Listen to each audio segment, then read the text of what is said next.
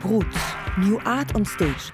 Welcome to the 10th edition of The Art of Assembly, uh, this time with the title The Politics of Multitude Assembly as Strategy. The guests are Anna Clara Basilico and Antonio Negri.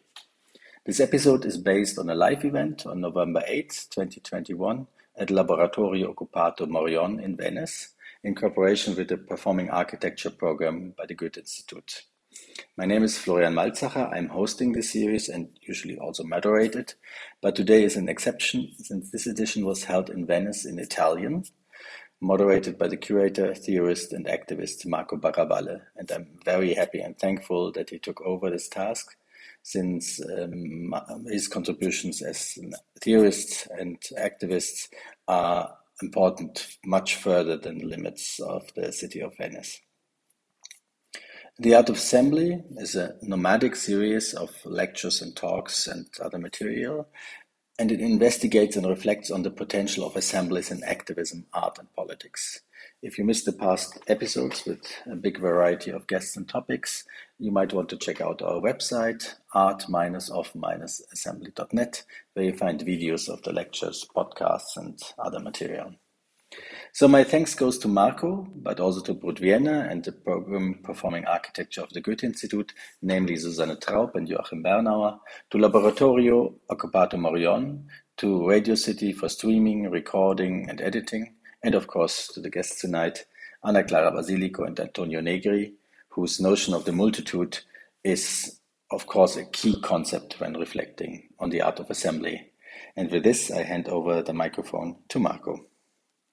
Thank you, thank you, Florian. Thank you for having invited me to organize and moderate this special, special session of the Art of Assembly. The title of this session is Politics of the Multitude Assembly as a Strategy. Let's tackle this issue with the two guests that I'm going to present before introducing their two video lectures, which will precede a live stream debate. The guests today are Anna Clara Basilico and Tony Negri.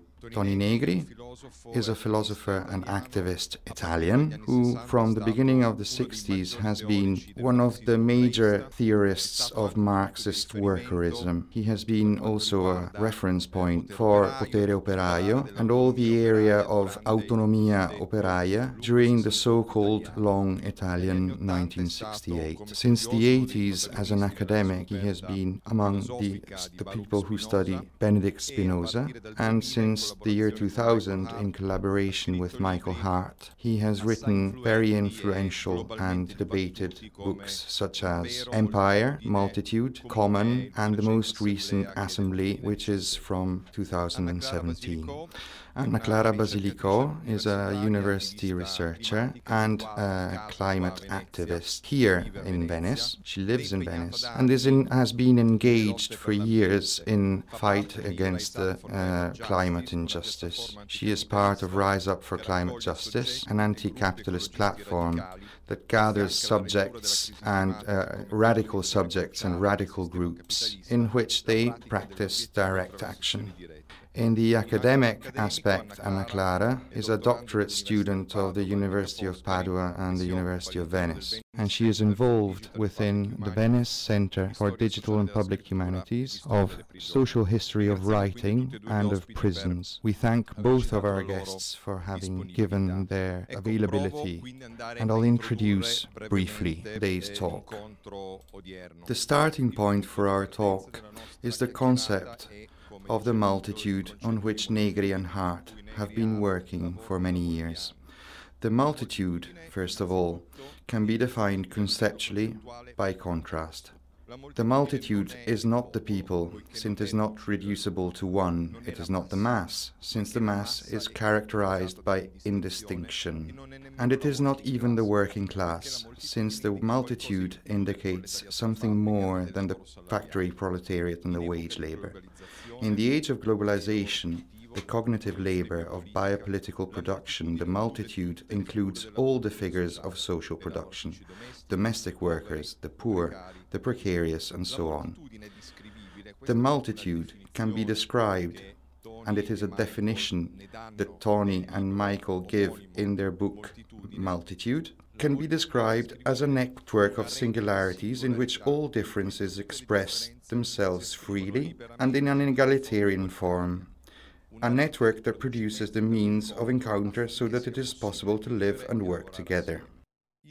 The becoming class of the multitude, Negri and Hardt continue, is fundamental to realizing the conditions of a life under the banner of radical democracy, of a political program that assigns, as they wrote in 2017 in the book Assembly, tactics to leadership and strategy to movement.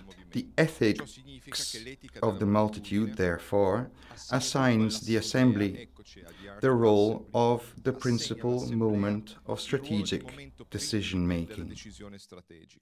But what is happening today? What is the state of health of the multitudes, and least in Europe, within the pandemic, in the time of the climate crisis? We are living in a moment, I think, of chaos, and the challenge is to overturn the chaos into a condition propitious to the battle for the commons.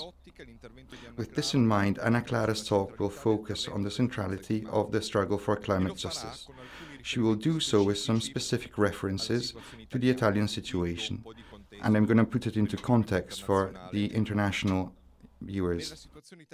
In Italy, street demonstrations are multiplying that are certainly composite, but also problematic for their welcoming of fascism, Catholic fundamentalism, conspiracy theories, and individualism demonstrations that exploit to their advantage the ambiguity between the protest against the legal devices of population control in the pandemic, such as the Green Pass, and the direct opposition to the vaccine, even if only as a means of temporary slowdown of COVID 19, the so called Novax positions. Therefore, within this ambiguity in the background of an Italian specificity, but in a certain way present in other parts of Europe as well, in which Anna Clara especially are very poignant. I'll stop here. I wish you a pleasant uh, session, and we'll give voice to Tony Negri first and Anna Clara Basilico then. Thank you very much for being here,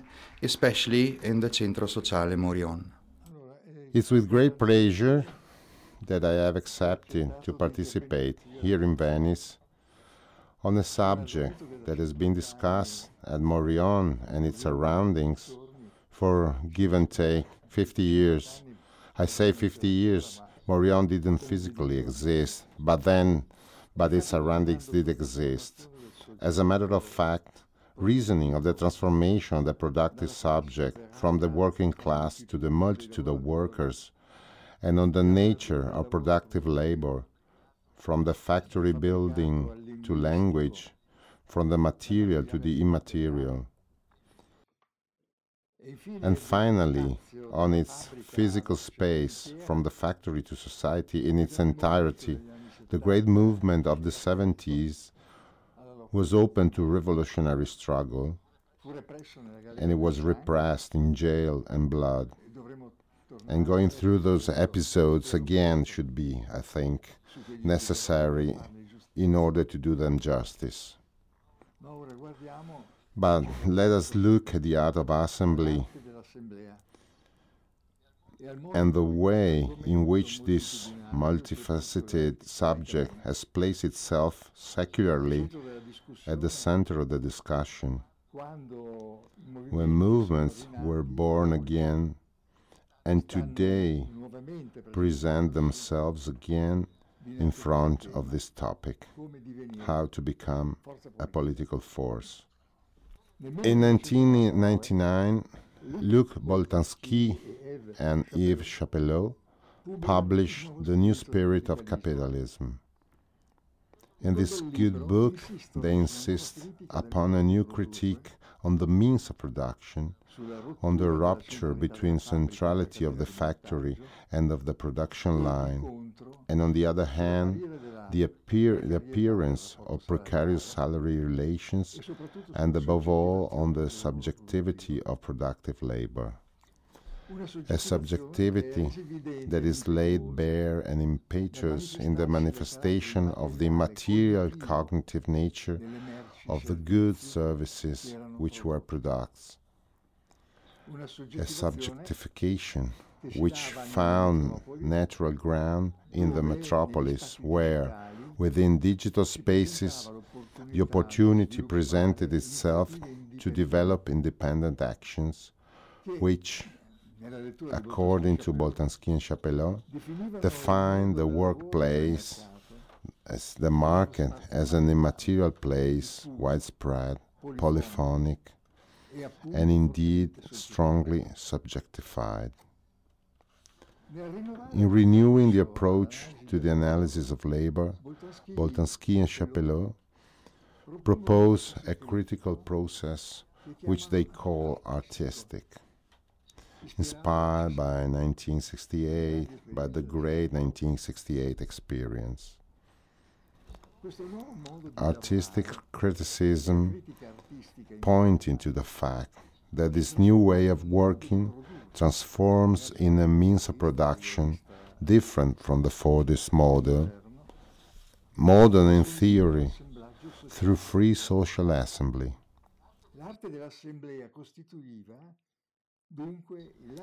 The art of assembly constituted the leitmotif of a new ontology of labor, with the objective of building a free future society. Thus, Boltanski and Chiapello pointed us towards an utopian world. I don't think one has to respond only with a positive answer to this question. Rather, simply put, it, is, it was the way of presenting an ideal methodical option of labor on labor liberation imagined in 1968 in the manner of the great sociology of the 19th century. A utopia indeed, but as it always happens with a bit of truth, as always within utopia there is a bit of truth. An ideal type that is an abstraction of something that is true. What was then the truth foretold by that artistic assembly? What replaces the behavior of the industrial worker with artistic behavior in the new way of working? The innovation was in the fact that the multitude of actors within the new artistic way rested no longer within the mass but presented itself, be it confusingly, as singular entities that associate each other. The multitude engaged in the new chains of productions did not create mass, but association. Association of singular work provisions and of life experience which present themselves as relations and immaterial services, intellectual activities, productive subjectification. How important was this singular movement within and of the multitude in defining a new century? Boltanski and Chiapello understood it well. There was no turning back a new era had opened. However, Boltanski and Chiapello did not warn us that within these associative networks and above them, a power was formed in the meantime, capable of adapting and making control of movements and their lives ever stronger and more violent. They offered us the ideal type of network associated in subjectified labor, assembled labor, but they did not think enough upon the other aspect of the transformation of the means of production, on how the life of man was put on the line for this transformation. Today, we could say that Foucault had not been around yet. Indeed, Foucault teaches us how, in this very situation, a power appears, which, adapting to the new movement of production, slithers on the lives and gradually envelops and constricts like a gigantic snake. A power that now manages to deep its command in the lives of men and could control them if they should be confronted by the multitude. Indeed, full of new vital, productive, artistic energy, but still not ripe in its capacity to resist and to be autonomous. The picture was asymmetric, heavily leaning towards the side of power. The postmodern tragedy was defined around this determination, on the emphasis that again it happened during the modern period, the set of players of economic and civil growth of society. In the modern period, dominion was given upon the mass of workers. In the postmodern period, dominion is exercised on the multitude of productive and reproductive lives of society. In the old system, it was called exploitation. In the present, it is extraction of value. Now, if we keep in mind the landscape of the postmodern we have outlined, if from the imagined nature we descend into the real world and look at the history of the first two decades of our new century, we can observe how much, beginning from the first burst in the 1968 and in Italy in the first burst of the 70s, the idea of the establishment of the artistic side of labor and of life has declined, while new forms of discipline and control have strongly established themselves. If sociology showed us how the production texture remained unchanged, and if the analysis of the reproductive processes were revealed upon the new texture of far greater networks of socialization, there was no more freedom in this transformation. There is no better living happier than the one before. On the contrary, there was less freedom towards better living, and the dominion was extended and multiplied over the multitude, confused by the outcome produced by the same transformation. The multitude, however, this great biopolitic set of singularity, is not merely broken or dispelled or confused by the relationship of power imposed by the power. Singularity is subjectified, desire and fear are within their relationships and they mark the will and the result of actions. When biopower moves sure footed, fear invades the balance of power of the single entities within the multitude and of the multitude. The sick aspects prevail. Separation and pessimism rule opinion and direct people's actions. Again, when fear prevails, there is no more freedom, there is no resistance. Sometimes an ignoble passion prevails, resilience, a tired awareness of impotence. No spectacle has been more nefarious of the one offered by the COVID pandemic, when the productive power of the multitude is trapped inside a disciplinary system and control chambers which take away every creative force, every desire of association, and which more terrible expectancy or growing nightmare when we recognize in the imagery of the pandemic as the symptom of an irreversible climate crisis and the harbinger or interviewing narratives with ongoing and enduring social, race, and gender crises of their own. This assembly kills, the horizon is foggy.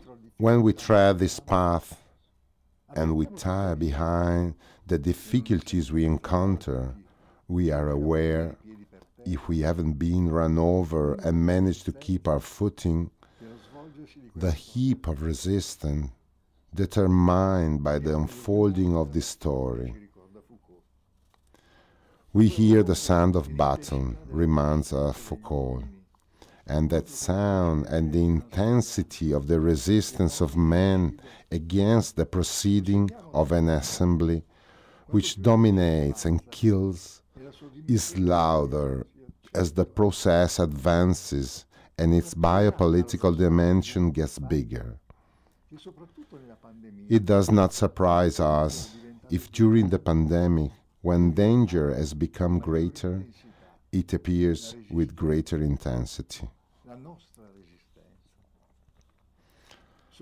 The resistance, our resistance, is made out of doctors who try to save lives from the productive assembly, scientists who comprehend the danger and show us the ways to save lives, groups of people who associate themselves to help the poor and the people isolated by disease and old age and take them away from death. It is then a revolt in biopolitics against that biopower that assembles us in order to kill us. The resistance becomes evident and shows its strength, its highest point in the biopower tendency to subjection. It arises where the multitude has taken us and where he has been taken. One can be surprised by the confusion that is often revealed by the multitude in this phase of extreme conflict between forces, which obliges the assembly of single entities under the productive governance, and the powers that cooperate against this dominion and act for the common good. Indeed, there's a lot of confusion. What is left at this point of the artistic critique by Boltanski and Chiapello? Hardly anything is left, but what little is left is worth retrieving with difficulty within the chaos in which biopower operates and knows how to push the multitude. We are within chaos, and it is in this very chaos that the multitude can fight and how it fights in order to produce a common and share it with everyone, and to find a better living and happiness. It is in the fight, for example, for a common vaccine wrenched from private property and from the hierarchic nature of governments that the common is built. Building the common, we are taking the time to come away from fear. Because it is only when the future is no longer frightening that the present increases its value and the history that opens before us increases its meaning. It is against fear, against resilience, that healthy relationships and practices between man and nature can be expressed and established within that common which embraces us all.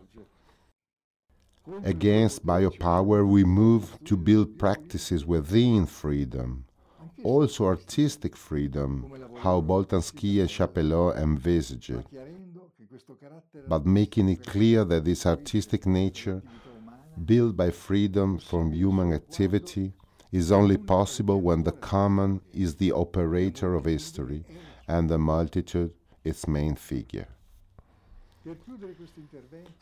To conclude this talk, allow me to remember an author who is dear to me, Benedict de Spinoza, and the book he wrote in the 17th century, which is as the basis of the enlightenment of freedom that allowed a few centuries later to build resistance and revolution, the Tractatus Theologicus Politicus.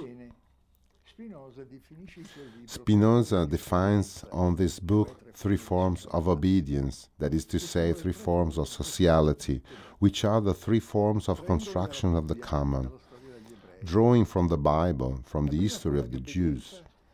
The first form of obedience is the one that the people suffered through fear during the desperation of the Exodus, when they accepted the command of Sinai. Thus, the order is imposed from above. The second form of obedience is the one the people of Israel concede to its kings, confiding sovereignty in them through public consent. But the final, fundamental third type of obedience is the one the multitude establishes in its final unified relational relationship through communal unity and through peace within the city. It is prophesied by Christ, says Spinoza. Christian love becomes thus the basis of that obedience agreement which moves lay, materialistic, atheist movements which support freedom and equality. It is not a paradox, but it's an history we have started to play out and experience which opens to the future. It is then the common which founds true freedom within reciprocal love and in the love conceded to the assembly of free men.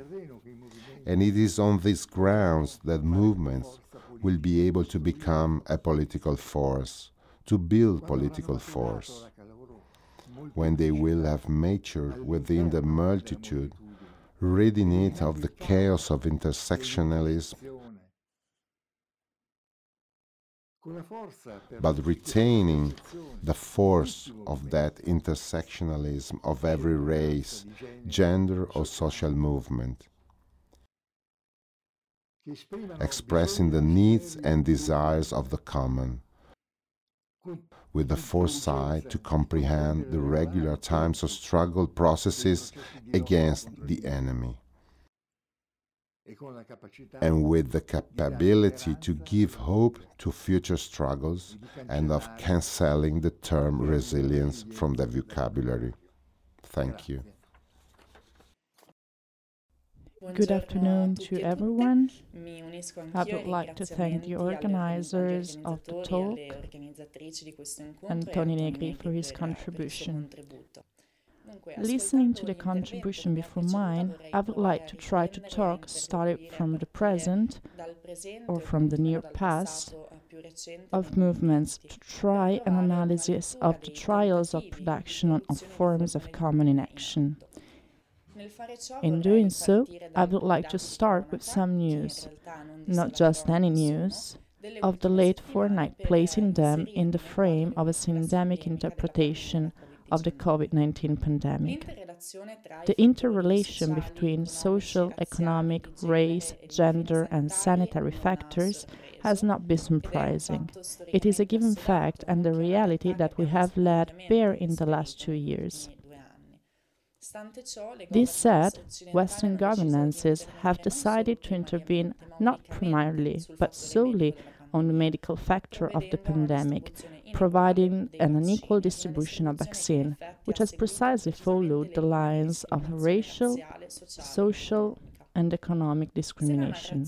If the narrative of this correlation has been taken, sometimes even by mainstream media, the pandemic discourse has failed to spot the certain social and political conditions that Butler describes as exacerbating the vulnerability of each body. If, for example, racialized communities, even in the global north, are the ones that have been hit the hardest by this endemic, it is because social and economic disparity, racism, discriminations, prejudice, occupational instability, unequal in the condition which increase the gravity of illnesses such as obesity, diabetes, cardiovascular dysfunction, and asthma, the list is taken from the report made by Public Health England, are conditions that up to this day are typical of marginalized groups of society. In this context, a context that picking up from Tony Negri's description as sin forms of chaos propagate, trying to reason on the role of resilience, I think is a productive exercise.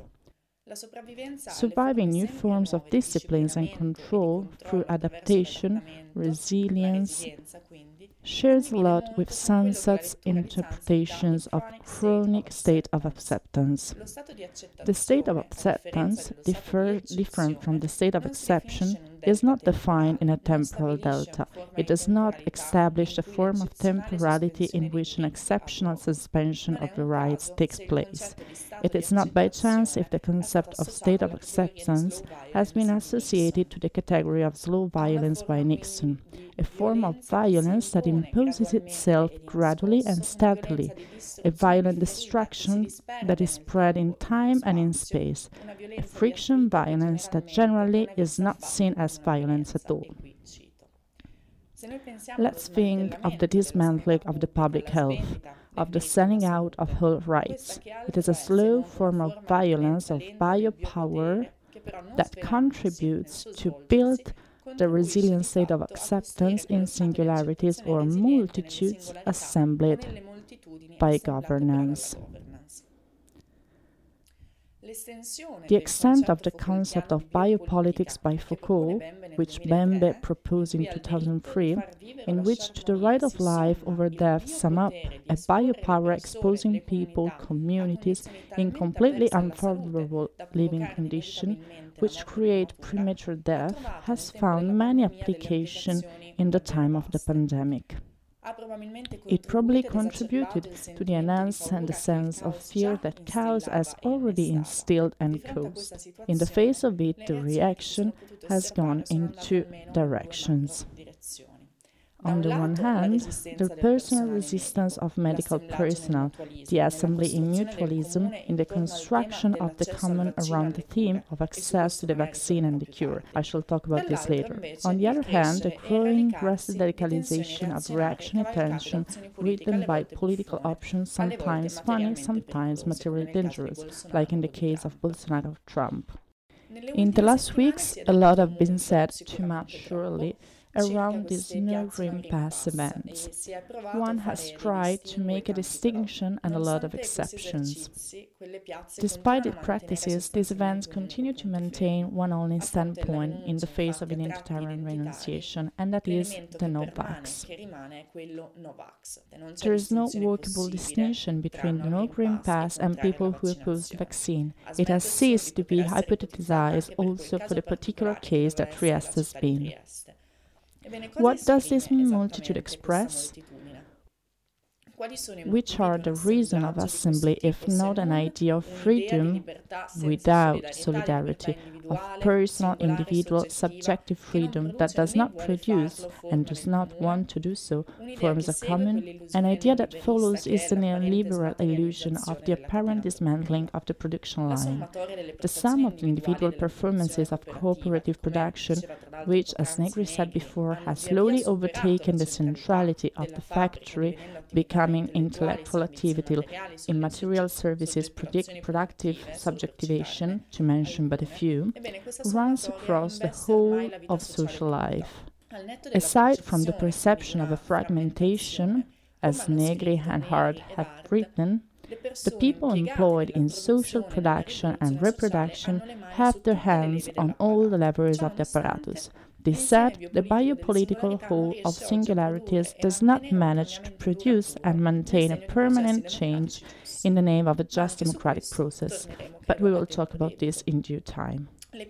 No green pass events, we said, are events that facilitate a mutilated freedom, self-referred and self-referential. It is not by chance that these events take place in a global north, in full juxtaposition with who, in the south of the world, build forms of common on the right to vaccinate, on the subtraction of health from the chain of the discretion of necropolitics. In front of this scenario, in the face of the chaos of behaviors of the multitude, the question we ask is how do we recover from the common of a concept of freedom which does not renounce class solidarity, but first, which are the production grounds of the common that manages to assemble singularity into a multitude that can produce form of organization?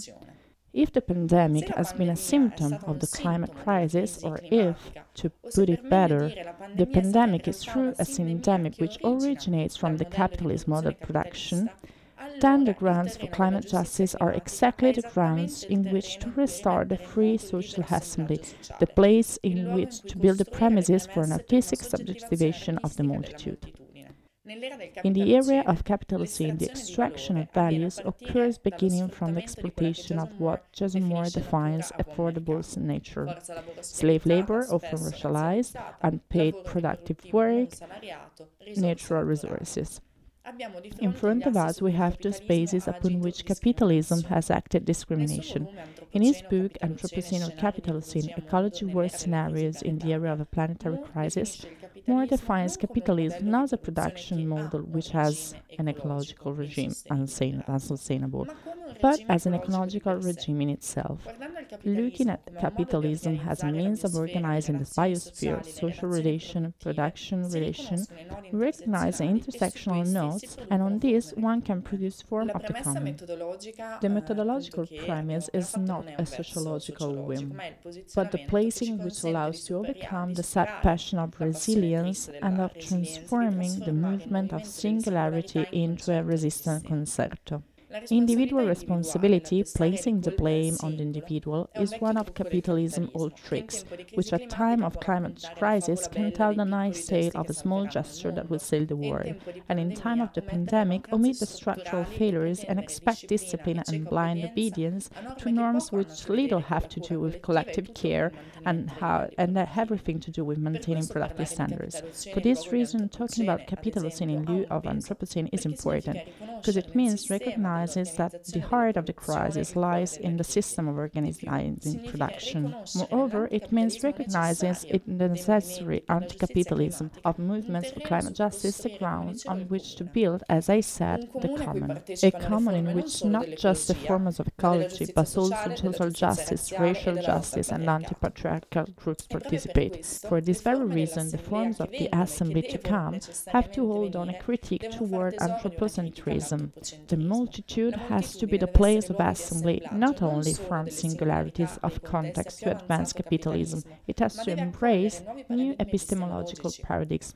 From this point of view, nativist knowledge has to be the new horizon within which to build biopolitical relations, because they represent a true concrete answer to biopower, which, as Negri said, assembles us to, in order to kill us. The symmetry of the relationship with non-human's nature nullifies every extractive activist margin, forces to rethink the productive and reproductive relationships, the associative networks.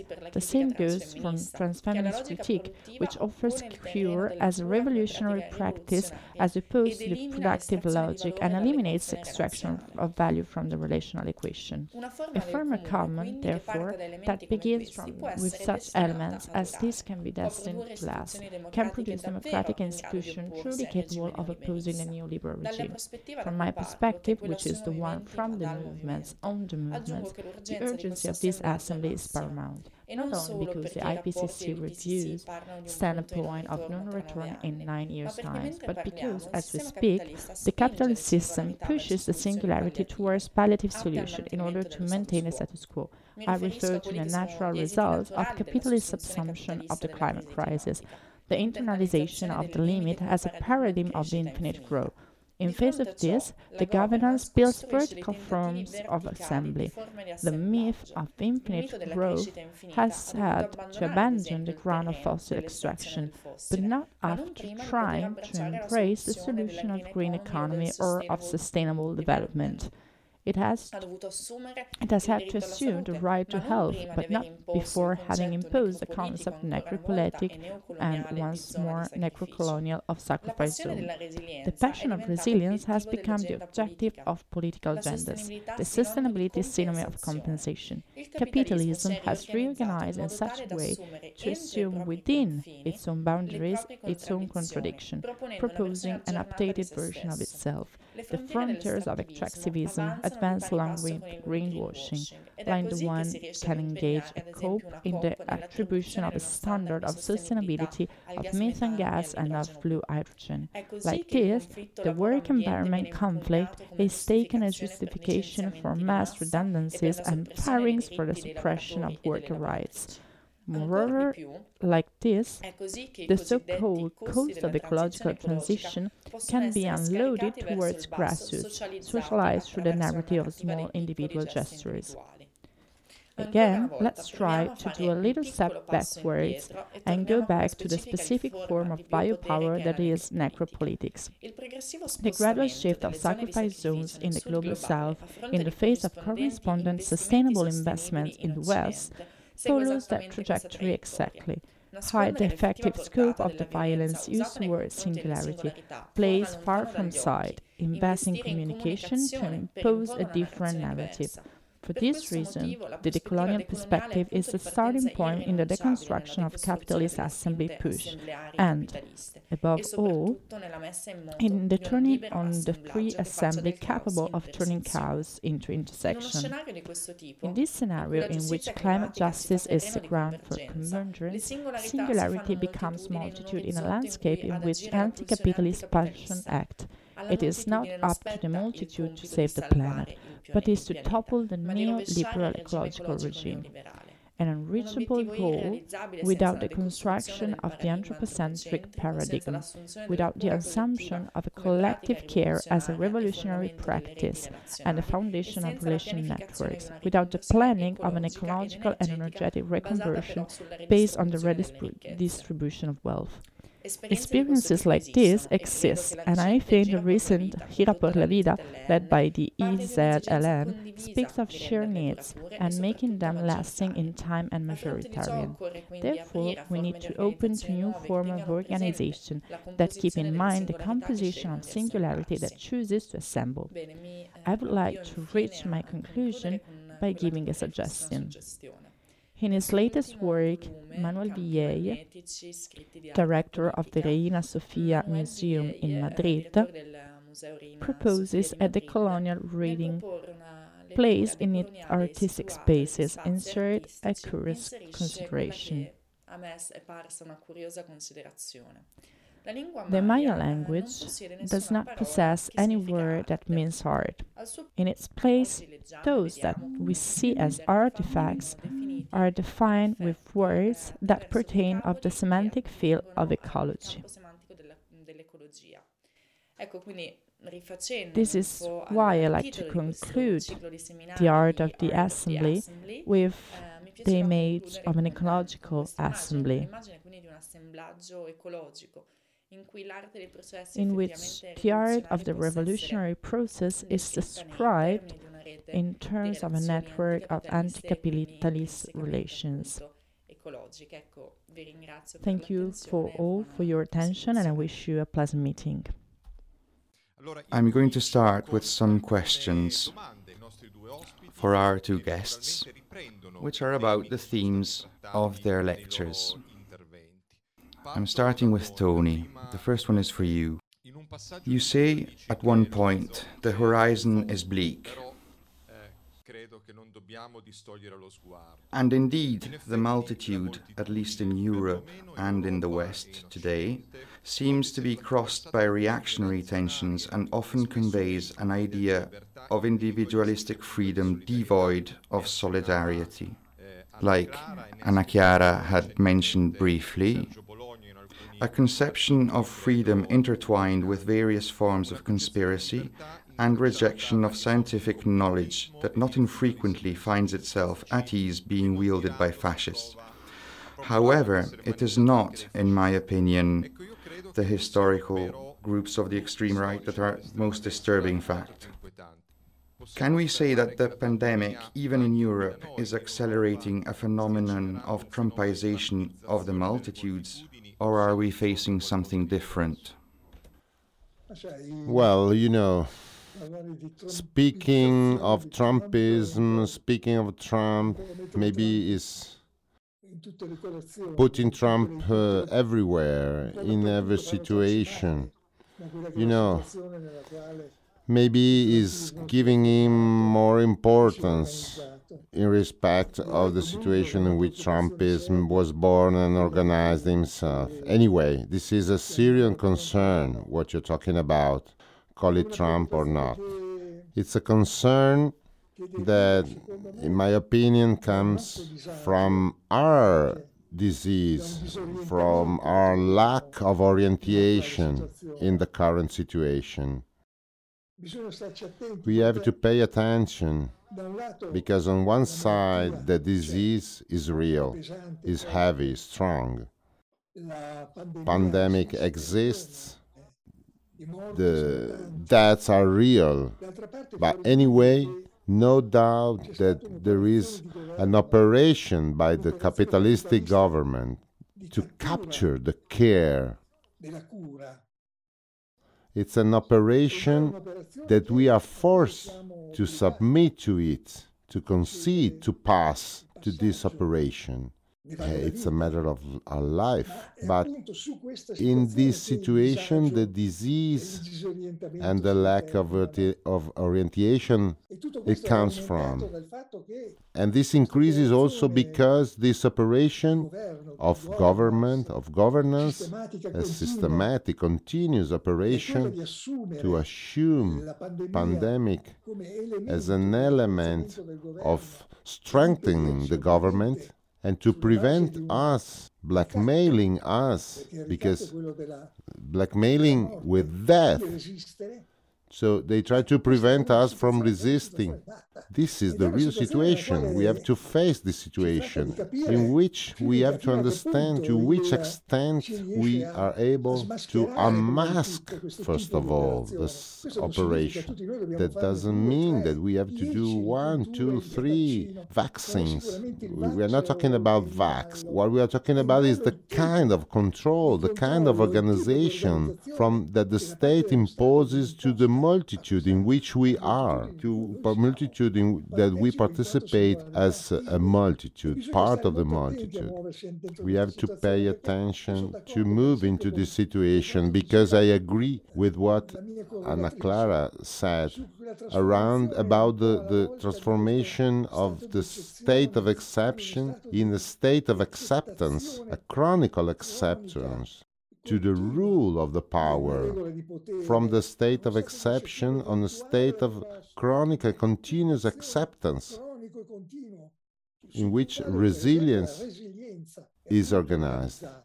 Resilience is, pay, pay, pay attention to this. Draghi's plan today is a plan to answer, is to rebuild uh, double R, rebuild and resilience resilience is really the central element on which they are building this plan to promote behind an action of care the dismantling of welfare system privatizing.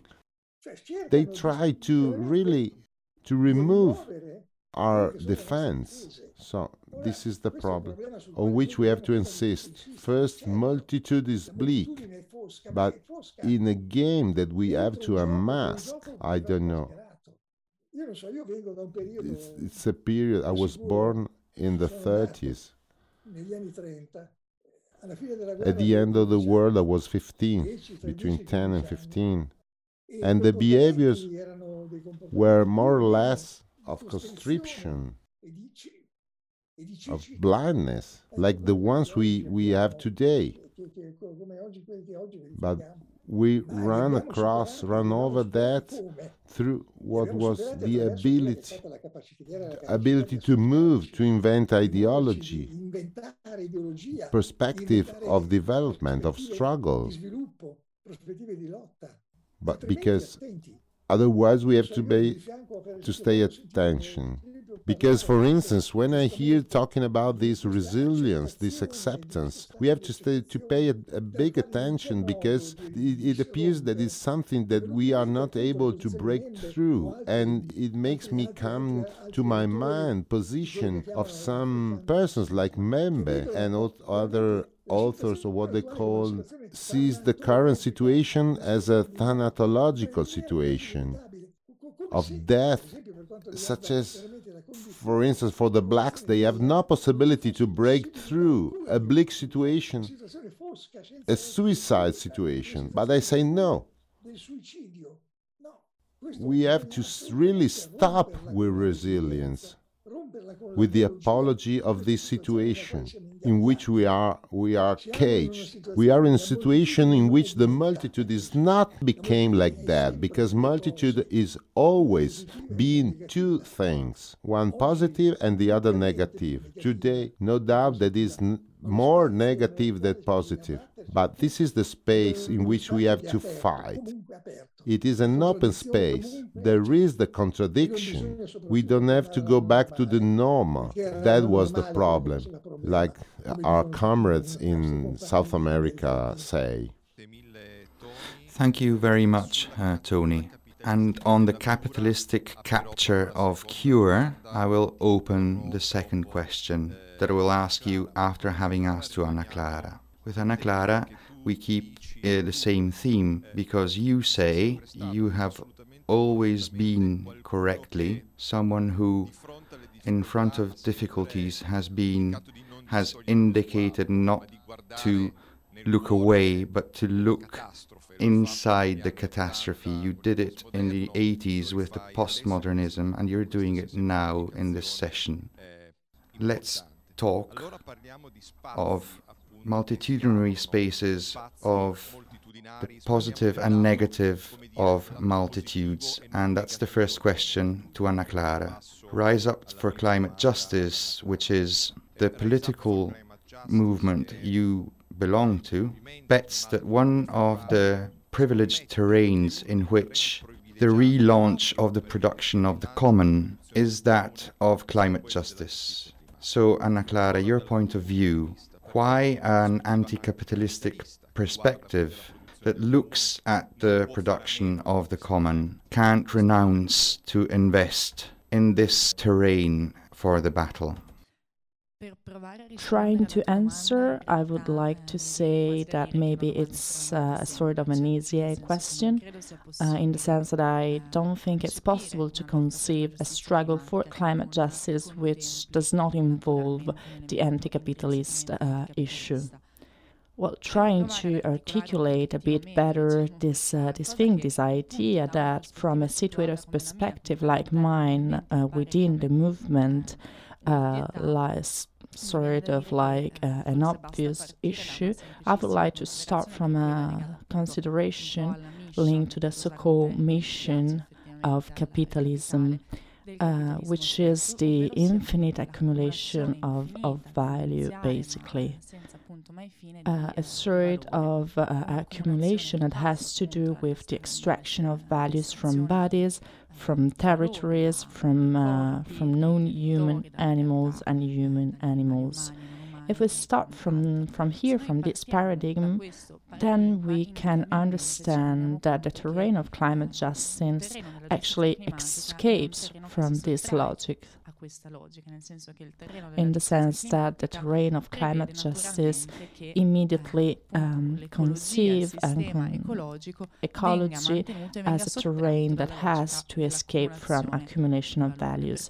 That's why I would like to say that it's uh, a sort of an obvious answer, the one I'm giving. An obvious thing that is not majoritarian and maybe not completely uh, understood um, as we actually have seen also in the question you posed before to Tony Negri, in the sense that the environmentalism sometimes used to be um, accomplished uh, linked to uh, resilience so that resilience basically become an instrument, a tool of neoliberalism uh, that can be used by the governance so that basically we can uh, compromise, we can actually accept some form of compromise, of mitigation of climate crisis, waiting for capitalism to reach a sort of state that makes um, production and development and, and so on in in a very uh, sustainable way. That's the fairy tale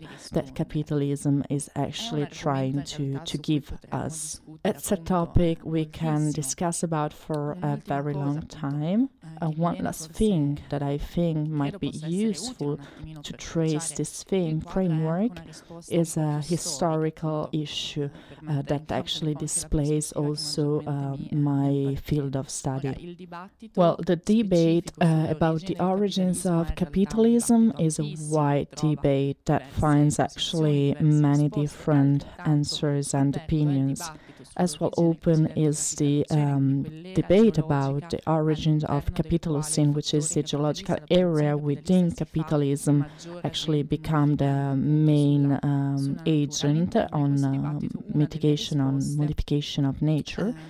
Well, within this debate, actually, one of the answers sees in the origin of this geological area the building, the, the development of the mining uh, extraction in Germany of the 16th uh, century. Well, if we uh, look at this uh, idea, we have another uh, witness from the same um, time, actually, uh, of this story, which has been read and read over many, many times, but this is not the time for this, about the um, protest, the revolution of peasants led by Thomas Münzer a shepherd that wrote within his uh, works um, against basically the, the governance of the princes that uh, used to rule Germany back time. But within these writings, he claimed the freedom of uh, water, of birds, of nature, of, and so on. So basically, we can see how, in the same time, on the one side, we have this um, extractivist model that actually produced the climate crisis, and then on the other side, the birth of a claim which is um, in fact actual. So to conclude, I would like to say that maybe climate justice and capitalism are uh, an opposition that uh, was born since the very origin. Thank you very much, Anna Chiara, for having introduced this uh, topic, the topic of Capitalocene and climate justice, which I think is a terrain of uh, alternatives in which the production of common can cross over into battle uh, with this chaos to which we continue uh, to talk about. Let's take the thread of what Tony was saying again. Let's talk about right to health. It seems to me that the order of discourse imposed by many recent demonstrations by the media and by neoliberal gov- governments is deeply depressing. Health is reduced to an individual matter, and in this sense, neoliberal healthcare and no vaccination positions paradoxically coincide. And yet, the history of the workers' movement is full of struggles that have interpreted health as a class issue. For example, the struggles on harmfulness here in Porto Marghera, in the chemical cycle, or perhaps as a gender issue. Just think of Italian feminism from its origins. What do we need to recover from these stories to impose a different order of discourse? In order to shift the focus on the patents of vaccines, on the neo-colonial asymmetries of its distribution, on the need for a public health care at the height tailored to the territory and able to hold together the social and health dimension. Is there something we are forgetting about our history, about the history of our movements, about the history of the working class, of the feminists? Is there something we are forgetting about and that could be useful to reactivate the paths of reactivation of the common? I really appreciate the thing that Anna Chiara remembered on the war of Thomas Münzer. I really like it very much. When I was talking about Spinoza before, I was saying something that beyond the people, there is the multitude, multitude that is born in the chaos, in the war, into the original accumulation of capital. And there is this multitude that mm, born in war, in chaos, and that has be beyond uh, itself a word that is uh, a Christian, a Catholic word, but it's the same word of the Protestant group, evangelic groups that comes that comes from the same environment of Thomas Münzer, and we really agree on the historic interpretation of uh, the things uh, uh, that Anna Chiara said before. So that in the era of original accumulation and the opening to the idea of nature, to an opening to, to the freedom of nature. We don't have to forget that the freedom of nature is always uh, in trouble. Because in nature we have also sickness.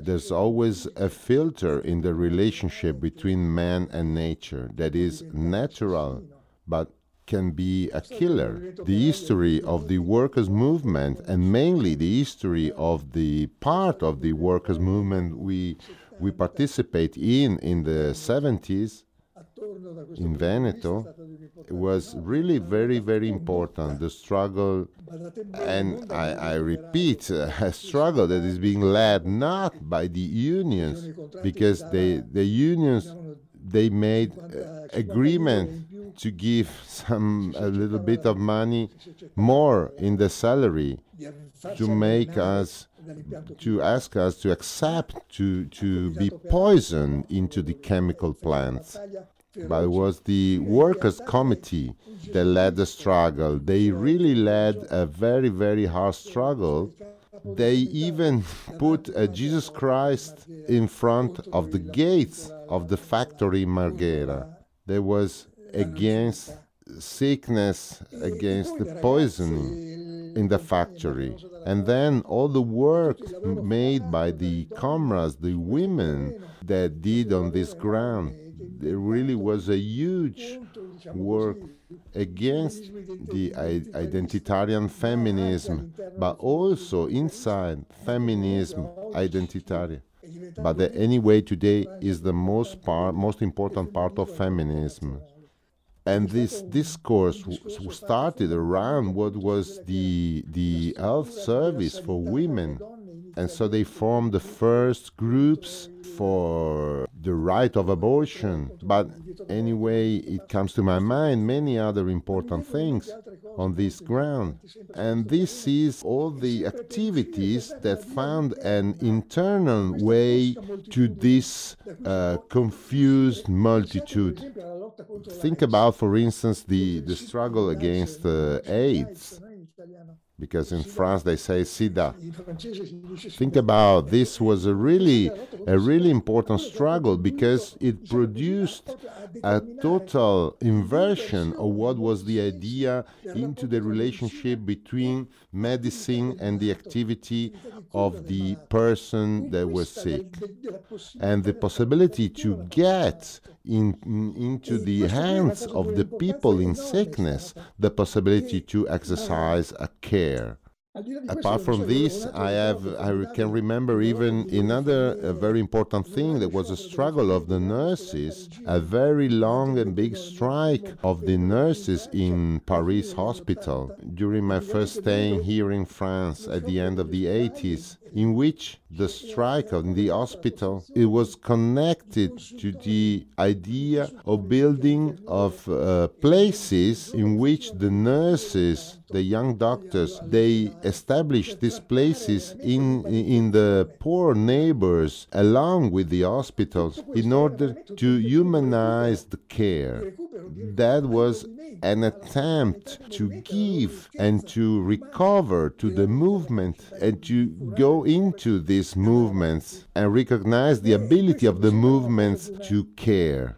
And for me, this is a really, really important because capital covers all society, is everywhere extracting value. We have to remember that it extracts always by the workers that capital always is made by two things. On one side, the capital, and the other, work alive. And our ability to make, to give life to the work, to the living work. Sorry for the, uh, the, the simpleness of this thing, but our ability to enacting uh, a live work uh, apart from all the rules that are constraining it, that this in, in the, really indicate the, the road, the path on which we can move forward to win this battle.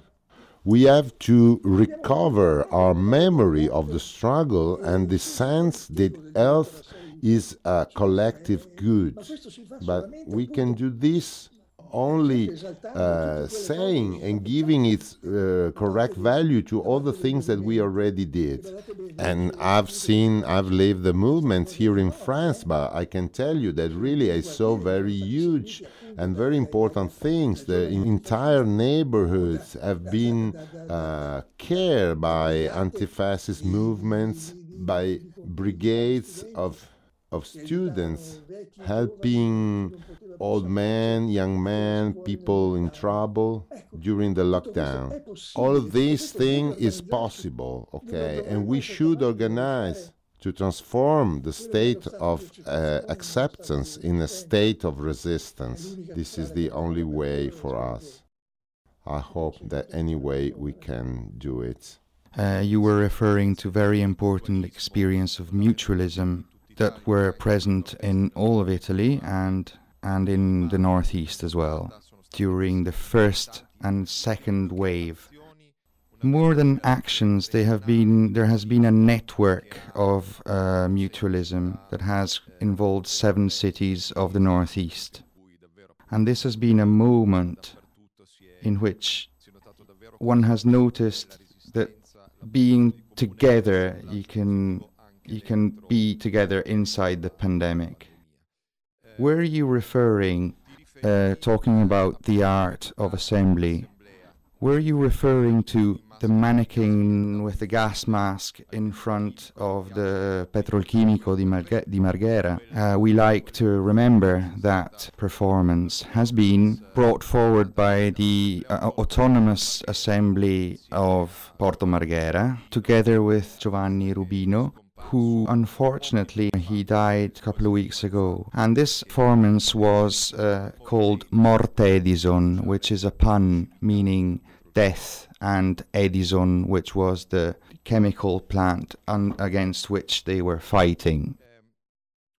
Another of the key concepts of your talk has been the subsumption of the limit by the capitalist relationship. That is, how such issues as green economy and capitalist uh, sustainability indicate grounds in reality of new accumulation, the resilience that Tony mentioned before. Can you go into depth in this issue? Well, uh, when uh, we talk about green economy, sustainable capitalism, and so on, the first example that actually comes to my mind is that if we have a look at the production of uh, commercials today, we should think that we actually won. In the sense that if we see the commercials of cars, then we can discover that to save the world, we just need to buy a new electric car. If we look at what Whirlpool says, um, we find out that to save the world, we just need a new refrigerator or we can find out that recycle is actually the new um, revolutionary horizon and so on. Why I say that if we look at this, we, it seems we won, because basically that's the communication setting that capitalism uh, is carrying on in this moment. That actually says the, that our future is green and that the only thing you need to live in a in a better world is basically to uh, take some measure that we provide to you. So basically, stay starting from that, which is an experiential fact that any of us can actually uh, make by looking some commercials, by turning on the TV or the radio. Starting from this, as I was saying, I think a wider scenario, uh, which is actually worse than expected, um, will open, which actually has to do with a systematic restoration of capitalism um, around us that um, are defined from time to time as sustainable. Nowadays, we are not facing a sort of oil meeting and oil summit, something like that the governance cannot do uh, in this moment. Otherwise, it would be very, very easy to um, uh, promote uh, forms of social assembly. Nowadays, the governance actually uh, works on a COP, for instance, within which what is discussed it is discussed how the investment in uh, methane gas, in um, hydrogen that has already been done, can be defined um, uh, on a second time as sustainable. But there is also something worse, and I'll try to connect to what I said before. A new frontier of the green economy is the uh, carbon market. What's about that? It means that the capital has opened a front of exchange of financial flows, according to which each country has some tokens to uh, pro- mm, produce, basically, and the tokens he is not using because maybe he the country develops some more advanced technologies and so on. well this token can be sold to other markets. and of course, um, these markets are the markets of countries with a less advanced capitalistic um, system, which means uh, countries from the global south. What we actually build is a market within which we claim the power to pollute elsewhere. And that elsewhere, that zone of sacrifice, is basically um, the same areas that have been colonized in the past, from which values have been extracted in the past, in terms, for instance, of labor, which was in a form of uh, uh, slavery. These are the frontier of the so called green economy and sustainable development these frontiers are not uh, really sustainable uh, for that, unfortunately, or uh, likely, I'd say. Uh, we actually need an overturn of the model of development, of the mode of uh, production.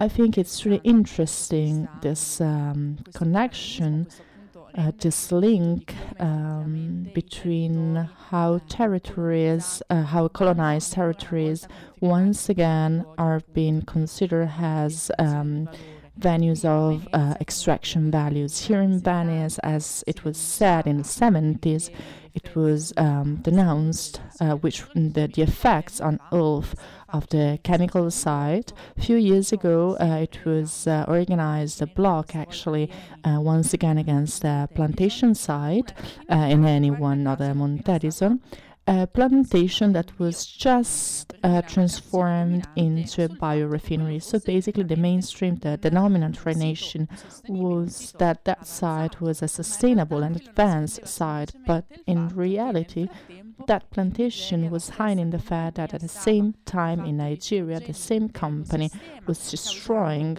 an ecosystem, was causing a civil war, was causing huge um, migration flows, of course. Um, moving towards the, global north. So basically, uh, capitalism was trying to maintain its status quo and to do so, trying to do that, um, capitalism always have to subsume its own limits. I would like to add a very, very quick um, conclusion in order to uh, link to what you asked before to Tony Negri the fact that capitalism has goal its own survival, um, I think that it's a fact that pandemic actually show very clearly to us pandemic was in fact due to a spillover. A spillover comes after um, a wrong uh, balance uh, uh, within the environment, uh, a balance that has been modified because of different economic um, values. And a pandemic like this one we are still living actually put at risk the existence of life in the planet stated that climate crisis do, does exactly the same. Capitalism, uh, from this point of view, is the reason why everything happened. And this says, this show how capitalism, in order to maintain its status quo, is uh, willing also to uh, put at risk the existence of life of the planet. We have gone uh, from the theme of extractivism, you mentioned the divide between North and the South, the movement towards the south of sacrifice zones, and I connect for the last question to Tony, and then we'll have some times for some questions from the public. The last question to Tony isn't about the themes that we usually talk about, but not really. It's born from a recent experience in Venice. The recent visit of a dozen of comrades from Chiapas we have recently given hospitality to here in the northeast of Italy, in occasion of the Gira Zapatista. In your book entitled Common, you and Michael affirm the importance of Zapatismo as a struggle in which one does not claim the right to be who one is, but to become what one wants. I think this is a very important consideration, but I would like to ask you one more thing. In the light of the climate crisis and the lack of habit, also of our critical tradition of reading capitalism as an ecological regime, do you not think that the epistemologies of various indigenous peoples characterized by a non-extractive but diplomatic relationship with non-human nature acquire a new light uh, that renders these epistemologies protagonists of an alter modernity or an alter pandemic. I don't know how we are, but I think the question is clear. Well, first of all, I want to say that I completely agree with what the comrade said before me on the ability by capital to reoccupy spaces that indicates as free space on this I have to say that capitalistic development is made like that. It works like that. Maybe today it does with in a stronger way. We live in a normality, but that normally it, the normality is continuously changed and transformed. And we have to pay a lot of attention to this process because obviously we have to pay attention on this because we have to connect this transformation with all the other aspects, like uh, has been said, uh, the climate crisis, the destruction of nature, extracting value from nature. Then I would really say that if the uh, alternative is to to build a diplomatic relationship with Pachamama, uh, on this, let me say that I little doubt. I am really com- deeply convinced that nature must be respected completely, but I am also convinced that technology must be uh, led by the will of the people in a continuous debate in which we need a democratic way and we need a subjectivity and in which Pachamama enters as a subject into the discussion. Unfortunately, I've never been in Chiapas. I would have liked, but sometimes you can't always do what you want. But I've been in Bolivia and, and in Ecuador. In Bolivia, I've been there during the constitutional process. And uh, during the constitutional process in Bolivia, really the native community were really engaged in this process and in defend the idea that something had to be defended by the extractive processes. And also in Ecuador, I, I really there was not were, was not part of the constitutional process, but also in Ecuador, I participate to the debate concerning this process with the representative of the native peoples. That was the debate really, really interesting. Maybe you know that in the constitution of Ecuador, nature was assumed as a subject that the people had to negotiate with. So the relation was not a diplomatic relationship, but a constitutional relationship.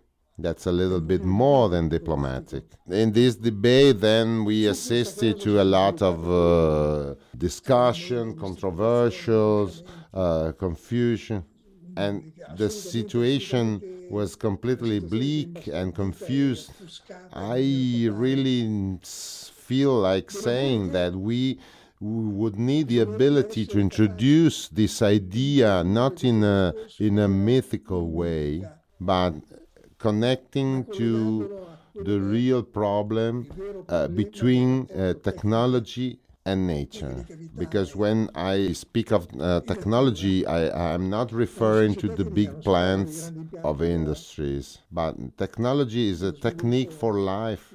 I'm not talking about oil or mines or things like that or big industries. I really refer to the techniques for technologies for our life, and in which uh, we even, there could be even mining techn- technologies, but we have to discuss to which ex- extent we can bring these technologies. This is the real problem. Anytime we need to understand and to, to debate around it, and we need to do it in a democratic way, according to the idea of Thomas Müntzer. Nature is our brother, our sister, our mother, and we are in it, so we have to respect it completely. But we have to pay attention that we have to stay and to know that we are inside the nature. But we have to pay attention because I think that identitarian nativism is uh, as dangerous as identitarian workerism or whatever else centered on identity. Nature, we have to bring nature inside the intersection of the movement. We have to take this hmm. element in hmm. order not to make confusion or making false statement on a way that is completely necessary to save the planet, to save ourselves, our, our children, but we have to do it outside of mythology. Otherwise, the risk is, is that we do on the opposite ground the same thing that capital is doing. So that is to hide the errors, the wrongs, and to consider new things. I completely agree with the attention of any pulsion of identity. I was thinking about to be, of building a regime of uh, equality, epistemological equality. I think this is a job on epistemology necessary Yes, in Brazil, there are many works around these issues, for instance, concerning ethnological epistemology. Because the problem is that we need to make this uh, thing to be respected, but then suddenly arrives Bolsonaro. The only epistemology that we need with is, is the rifle. And you know how we have welcomed in Padova last Monday Bolsonaro. We are not talking about epistemology with Bolsonaro, we will talk about it among us. We are part of the problem as well. We reserve other treatments to Bolsonaro. Last question for Anna Chiara. We have presented you as not only as a, an academic, but as an activist. So, which are the next steps for Rise Up for Climate Justice? Uh, well, I think actually it's really linked to um, the last question to, to Tony.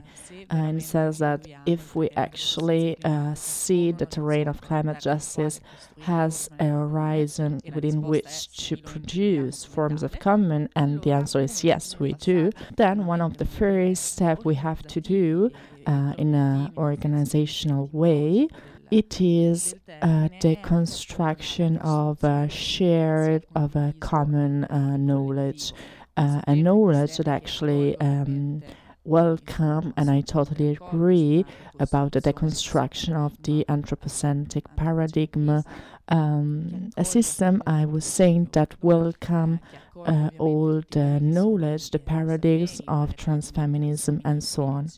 In the light of this consideration, as network has Rise Up for Climate Justice, the goal we um, state is the organization of a meeting, a meeting that will be held here in Venice, but we do not know yet where. We know the dates, 11th and uh, 12th of December, a meeting that has the goal to um, put on, on debate, on discussion, um, a lot of intersections, uh, to use a word we already used tonight, uh, which is absolutely a dance of meaning. It is also true that um, narrative about climate crisis, at least from a hegemonic point of view, is still lacking of many of these connections. So, well, the first goal we have is the constructions of this table work, uh, of moment of discussion that aim at putting into the light all the interconnections uh, between um, climate justice, social justice, racial justice, and, and so on. And to try, starting from this, to develop a form of of commons production, of forms of common that actually goes into the direction of, uh, of this positive of connections, real, of real connections, of communitary uh, forms of the staying together, of the being together, which are uh, immediately anti-capitalist and uh, made for lasting. Grazie Tony, grazie Anna Chiara, grazie Marco. Thank you Tony, thank you Anna Chiara, thank you Marco. There are many things that uh, gave me the input to uh, ask this question and I'm thanking Tony again, he's extremely illuminating.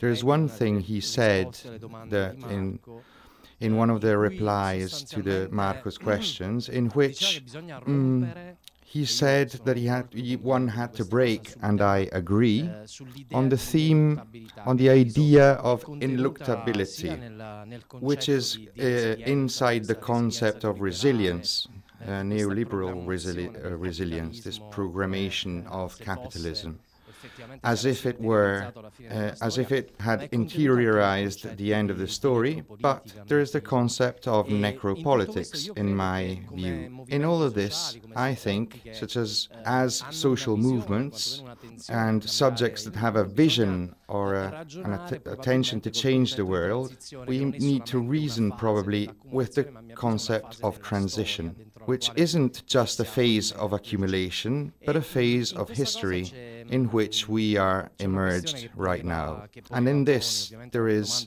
a question that Tony uh, uh, asked, and my question is both for Tony and Anna Chiara, and that is on chaos, but on the same time of the richness of intersection. I think probably we need to rethink uh, on these coordinates because we are in a phase of transition. Movements are in a phase of transition.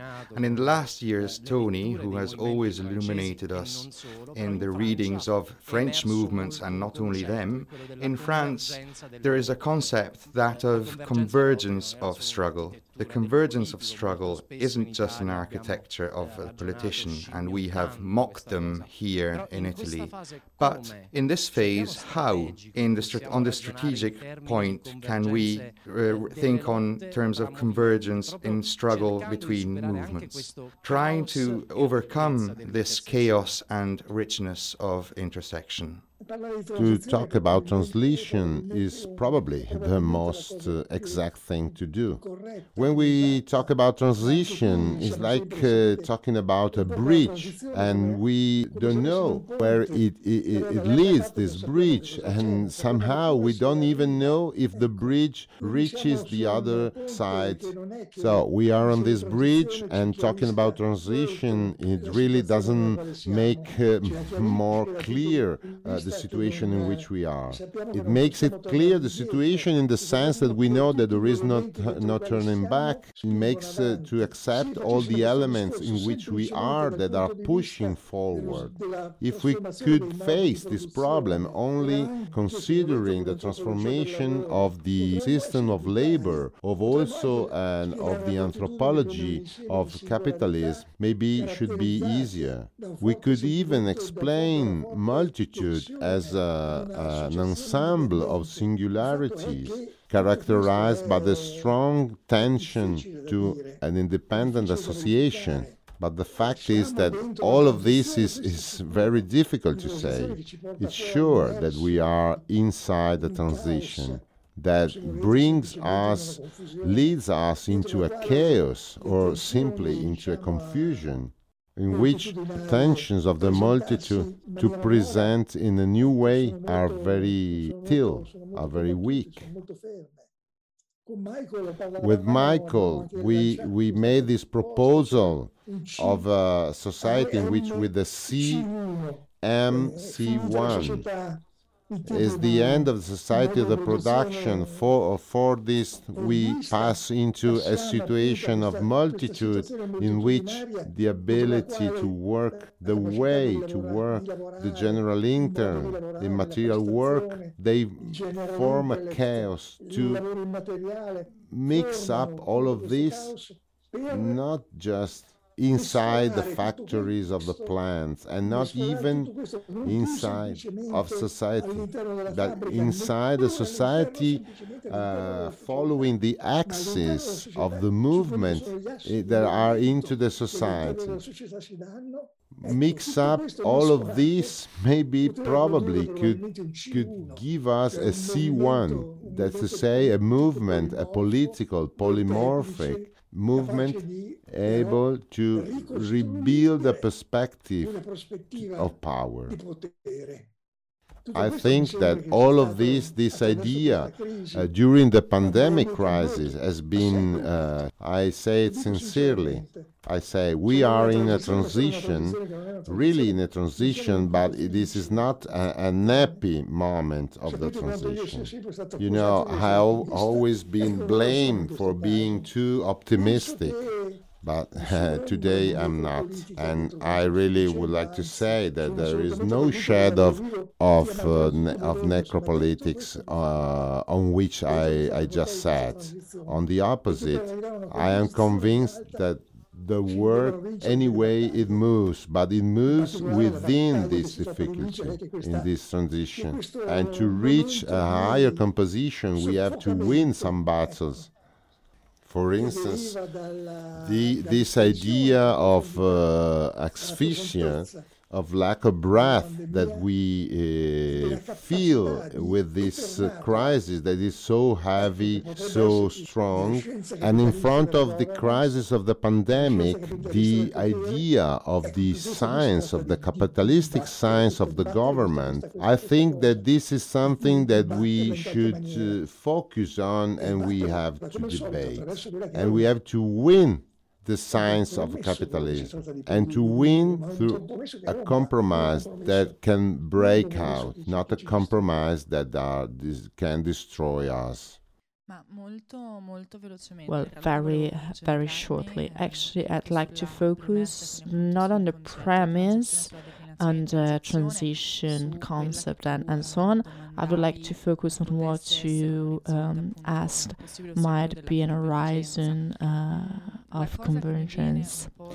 But what it come to uh, my mind, and it, I think can be verified from the actual protest on the actual demonstration we can experience these days, is that I think we are facing a sort of um, generational, uh, which is a very um, sim- it's a way to simplify the concept, sense that it's always easier to see how for younger people the nexus, the link between um, social ju- climate justice, a struggle of uh, decolonial gaze, a struggle for transfeminist rights are actually uh, an obvious link.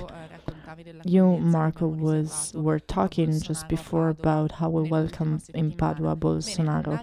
Well, to protest Bolsonaro in that occasion, was actually to give voice to the positions um, of anti-fascism, but it was also to welcome the voices of uh, native people which are um, enduring the violence of Bolsonaro. It was a way to give voice in the way um, that native people, uh, actually for decades and for centuries, have been um, defending the Pachamama but it was also a way to give voice to the struggle for LGBTQIA plus uh, rights and for women rights.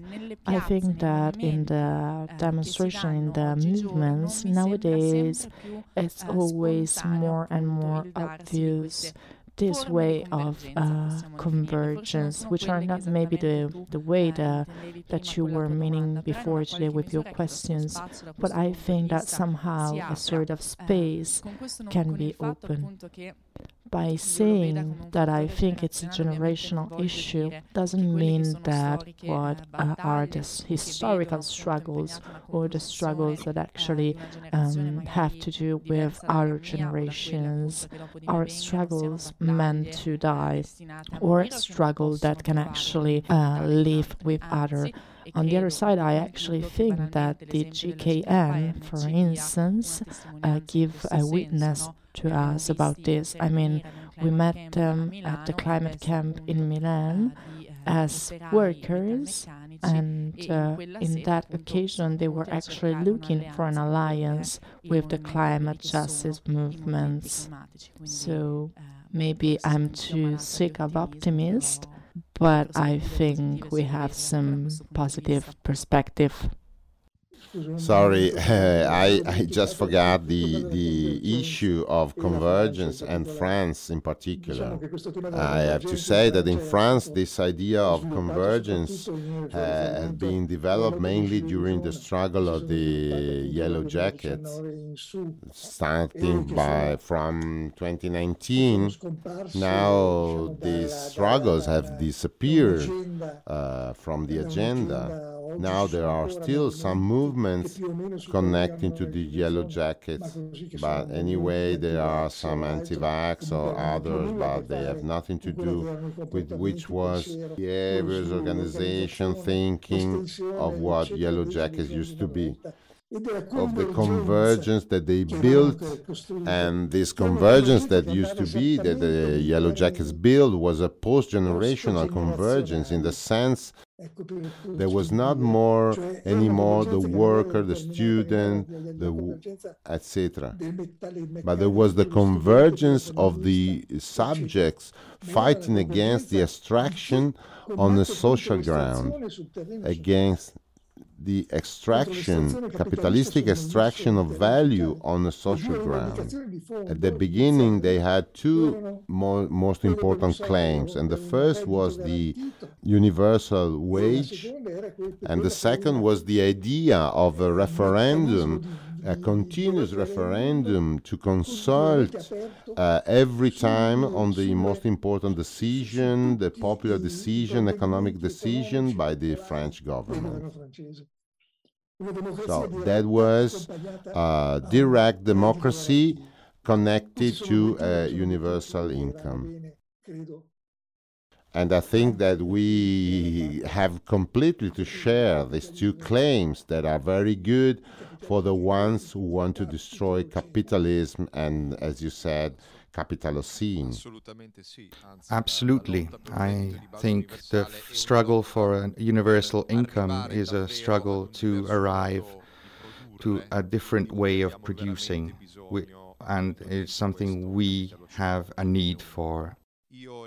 I thank Anna Chiara Basilico. I thank Toni Negri.